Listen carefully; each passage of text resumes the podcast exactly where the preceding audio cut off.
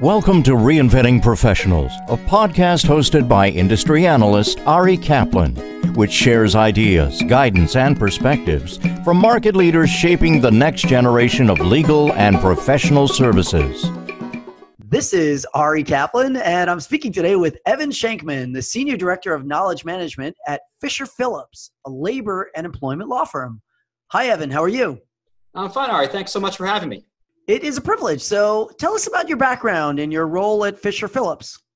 I was a practicing attorney, a labor and employment attorney, for about 10 years or so. I was a partner at my prior firm, and then I moved into a knowledge management field, and I've been in the knowledge management field now for almost 10 years, heading up a KM group at my prior firm. And for the past year, I've been at Fisher Phillips, leading their knowledge management team. How has knowledge management changed over the past few months?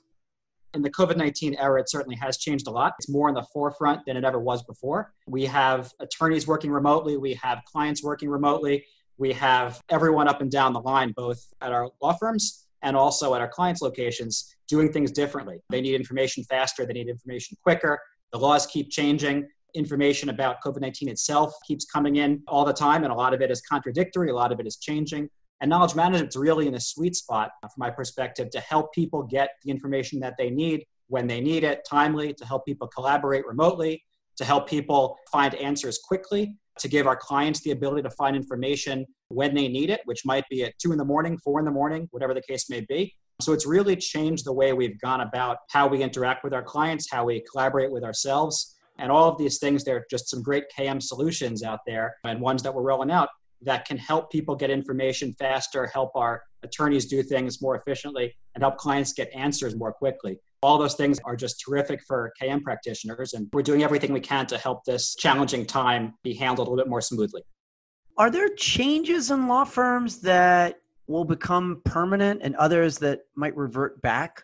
I definitely think so. Some of the ones that will become permanent, our attorneys have gotten really, really good at collaborating remotely. We didn't have, for instance, a lot of our attorneys using Microsoft Teams to collaborate, that people used to send things via email. We didn't have a lot of our attorneys comfortable going to SharePoint repositories and SharePoint pages to find information about given topics. They would deal with it in a more older fashion, whether it was sending emails or calling someone up and so on.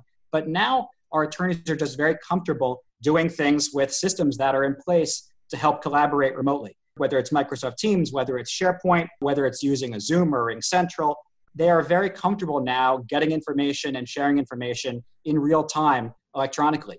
I don't think we're going to go back to a situation where people are just going to go back to emails for things like this. People now realize that it's a much better system when people can collaborate and communicate using these technologies without having to go back to sending emails for every single thing.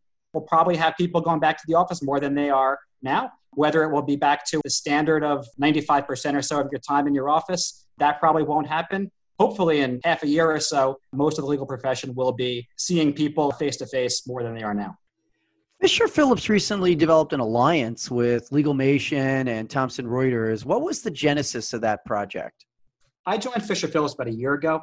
And I think on my very first interview with a member of the firm's management committee, this potential project is something that actually came up as something at the top of their wish list. Predictive analytics is something that my firm has been keeping on their radar for a long time being that we specialize in labor and employment law, we have so much data on labor and employment law because it's all we do, right? So all the data that we have at our firm is relevant to practitioners in our firm. And we've been looking for a way to try to take the value out of that data and make better predictions going forward.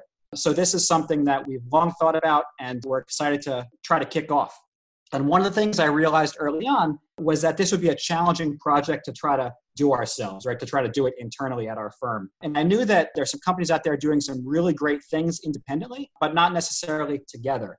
Just by way of example, and these are the companies that we ended up working with, LegalMation was doing some fantastic things using artificial intelligence for predictive analytics on a law firm's internal data. That was terrific, right? That's what we wanted to do, or at least half of what we wanted to do. And Thomson Reuters made available their API to get us external analytics and be able to sort of play with that internally. And that was a great thing that they made available. But the best part about it from my perspective is I was having a conversation with Thomas Suh from Legalmation and with Zorik Pesochinsky from Thomson Reuters. And we realized that this concept that we had at Fisher Phillips of bringing the external data together with the internal data in one system so we could make predictions based on both of those together was sort of a common vision for the three of us, but none of us really knew that there were another company and a law firm that wanted to do this all at the same time. So we were thrilled when we knew that we had the three of us, right? The three parts the internal research and artificial intelligence data analytics, plus the external content analytics, plus a law firm that wanted to bring it all together. So it was just a great realization when we all came to the conclusion that, wow, we should all do this together. Because from my perspective, if you have two companies, one handling internal data, one handling external data, and they don't want to work together, it'll be a much more challenging project because you have to normalize all the data, you have to have them work together, you want to have it all match up properly and know all the data points that you want to compare to one another. And if those two outside companies don't want to work together, all the burden of handling all that coordination falls on us to try to make sense of it. So, from my perspective, boy, it was great that we had Legal Legalmation and Thomson Reuters wanted to work on this project with us so we could do it all at once. What is your goal for the initiative? A nice anecdote that I just heard uh, a couple days ago. There was an artificial intelligence app out there to help loan companies, underwriters decide whether or not they should offer a loan.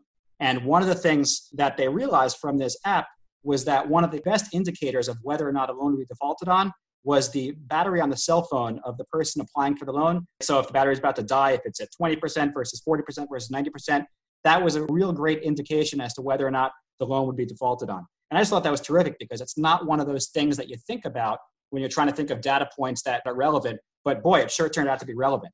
So we're looking for the same thing. We're looking to take all the information from our firm systems, whether it's our time and billing systems, whether it's the actual case documents themselves, complaints, opinion settlement agreements, and so on, and try to run it through this system and then figure out from it what sort of things we can learn from it. That could help us drive our strategy. That could help us do better budgets. That could help us price AFAs better. It could help us figure out which cases are more or less problematic. A whole host of things we could try to figure out. Whether or not we'll get to that cell phone charge completely unexpected thing, maybe we will, but I'm sure we'll be able to figure out things like with this particular case type, what's likely to happen? What's a settlement amount likely to be with this opposing counsel before this judge in this venue, and so on.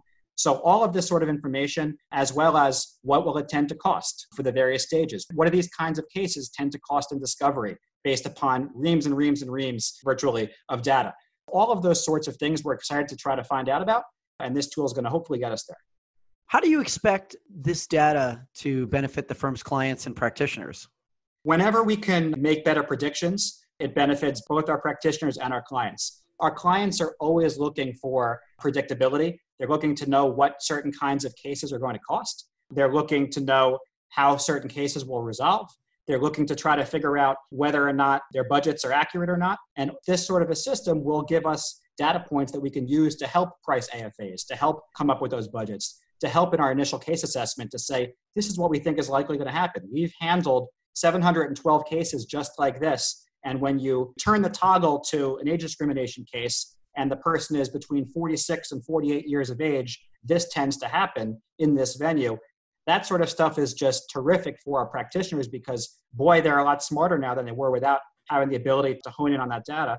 And our clients love it because they will be able to make better judgment calls as to whether to push a case forward, whether to settle it, how to handle it, what to tell their board as to what the likelihood is of X, Y, and Z happening, and so on. Whenever you can get benefits like that out of the data, you are certainly advancing the ball, both for the practitioners and for the clients. What does this heightened focus on automation mean for the future of legal practice? It benefits both attorneys and clients as well. Automation will help take out some of that busy work, the stuff that unfortunately has to be paid by someone, whether it's a law firm that works against their bottom line or whether it's a client that has to pay it in fees and so on. Anytime you can take repeatable tasks and do them more quickly, it is better for both sides. And just to give an example, with this project here, if it was a manual process where we would have to go and type in all the information, we'd have to go and find all of our complaints and type in all of the causes of action and type in the parties and type in the judge, then find our settlement agreements and type in what it settled for and then enter in all our time billing information. Sure, we'd get there, but it's really not scalable, especially when we're trying to get the vast amount of data that we're trying to get into this system. One of the nice aspects about this project here is that we're not just asking attorneys, for instance, to provide answers to all these questions. We're automating it. So, what Legalmation could do, and this is one of the reasons why we are so excited to work with them, is that we'll be able to just push complaints, opinions, push settlement agreements, and so on into this system, and then their artificial intelligence will essentially automate the process of pulling out all the key aspects of each of these documents, and then we could run those reports and so on from it.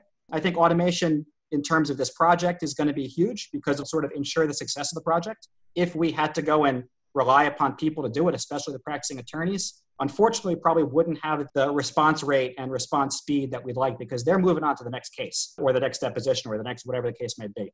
Of course, automation in general is just a tremendous thing. Anytime that we can take things and do them smarter and faster without compromising quality, it's a benefit to our clients. We would love to have the opportunity to work for more clients and do more business without having to spend time doing things that could be automated.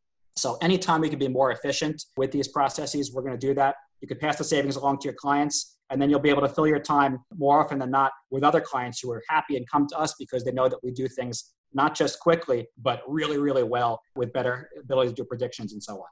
Where do you see the connection between law firms and technology providers headed? This is just a really great opportunity, and it's a great example to show why collaboration between the law firms and the providers is just so key. There are a number of scenarios, and this is one of them, where I think if they weren't willing to work with us so closely, this would never be as successful as I think it will be. We have another few collaborations. We have one with Blue J Legal, where we're going to be working with them to bring their product to the United States, their artificial intelligence prediction tool for what's likely to happen in a case based upon case law. And that's an exciting one from my perspective, but it's the collaboration with a great vendor out there that I think is what's going to make that one a success as well. I'm seeing more and more vendors out there that are just thrilled to be able to work with law firms, especially labor and employment firms, it seems. So I'm happy to be in that field because we've had some great success working with vendors to do really cool things. And every time that I seem to have the opportunity to work with a vendor, especially early on in the life cycle of that vendor's existence, it's always worked out well for me. And I think it's worked out well for the vendor because we've been able to help champion them. When we see they have a good product, it's great for them to be able to say, hey, we're working with this law firm, and that gives them a little credibility. But it's also great because I think that there's certainly a give and take. We got a great product. We're able to help guide the way the product works with something like this Thomson Reuters LegalMation engagement. As we roll this out, certainly this is something that they're not just going to stop working with our firm. They're going to be able to roll this out elsewhere, presumably once this is up and running and working well. It's a nice opportunity to really raise up the bar for everyone when you get to work together like this. This is Ari Kaplan speaking with Evan Shenkman, the Senior Director of Knowledge Management at Fisher Phillips, a labor and employment law firm. Evan, thanks so much. Hey, my pleasure. Thank you, and anytime. Thank you for listening to the Reinventing Professionals podcast. Visit reinventingprofessionals.com or arikaplanadvisors.com to learn more.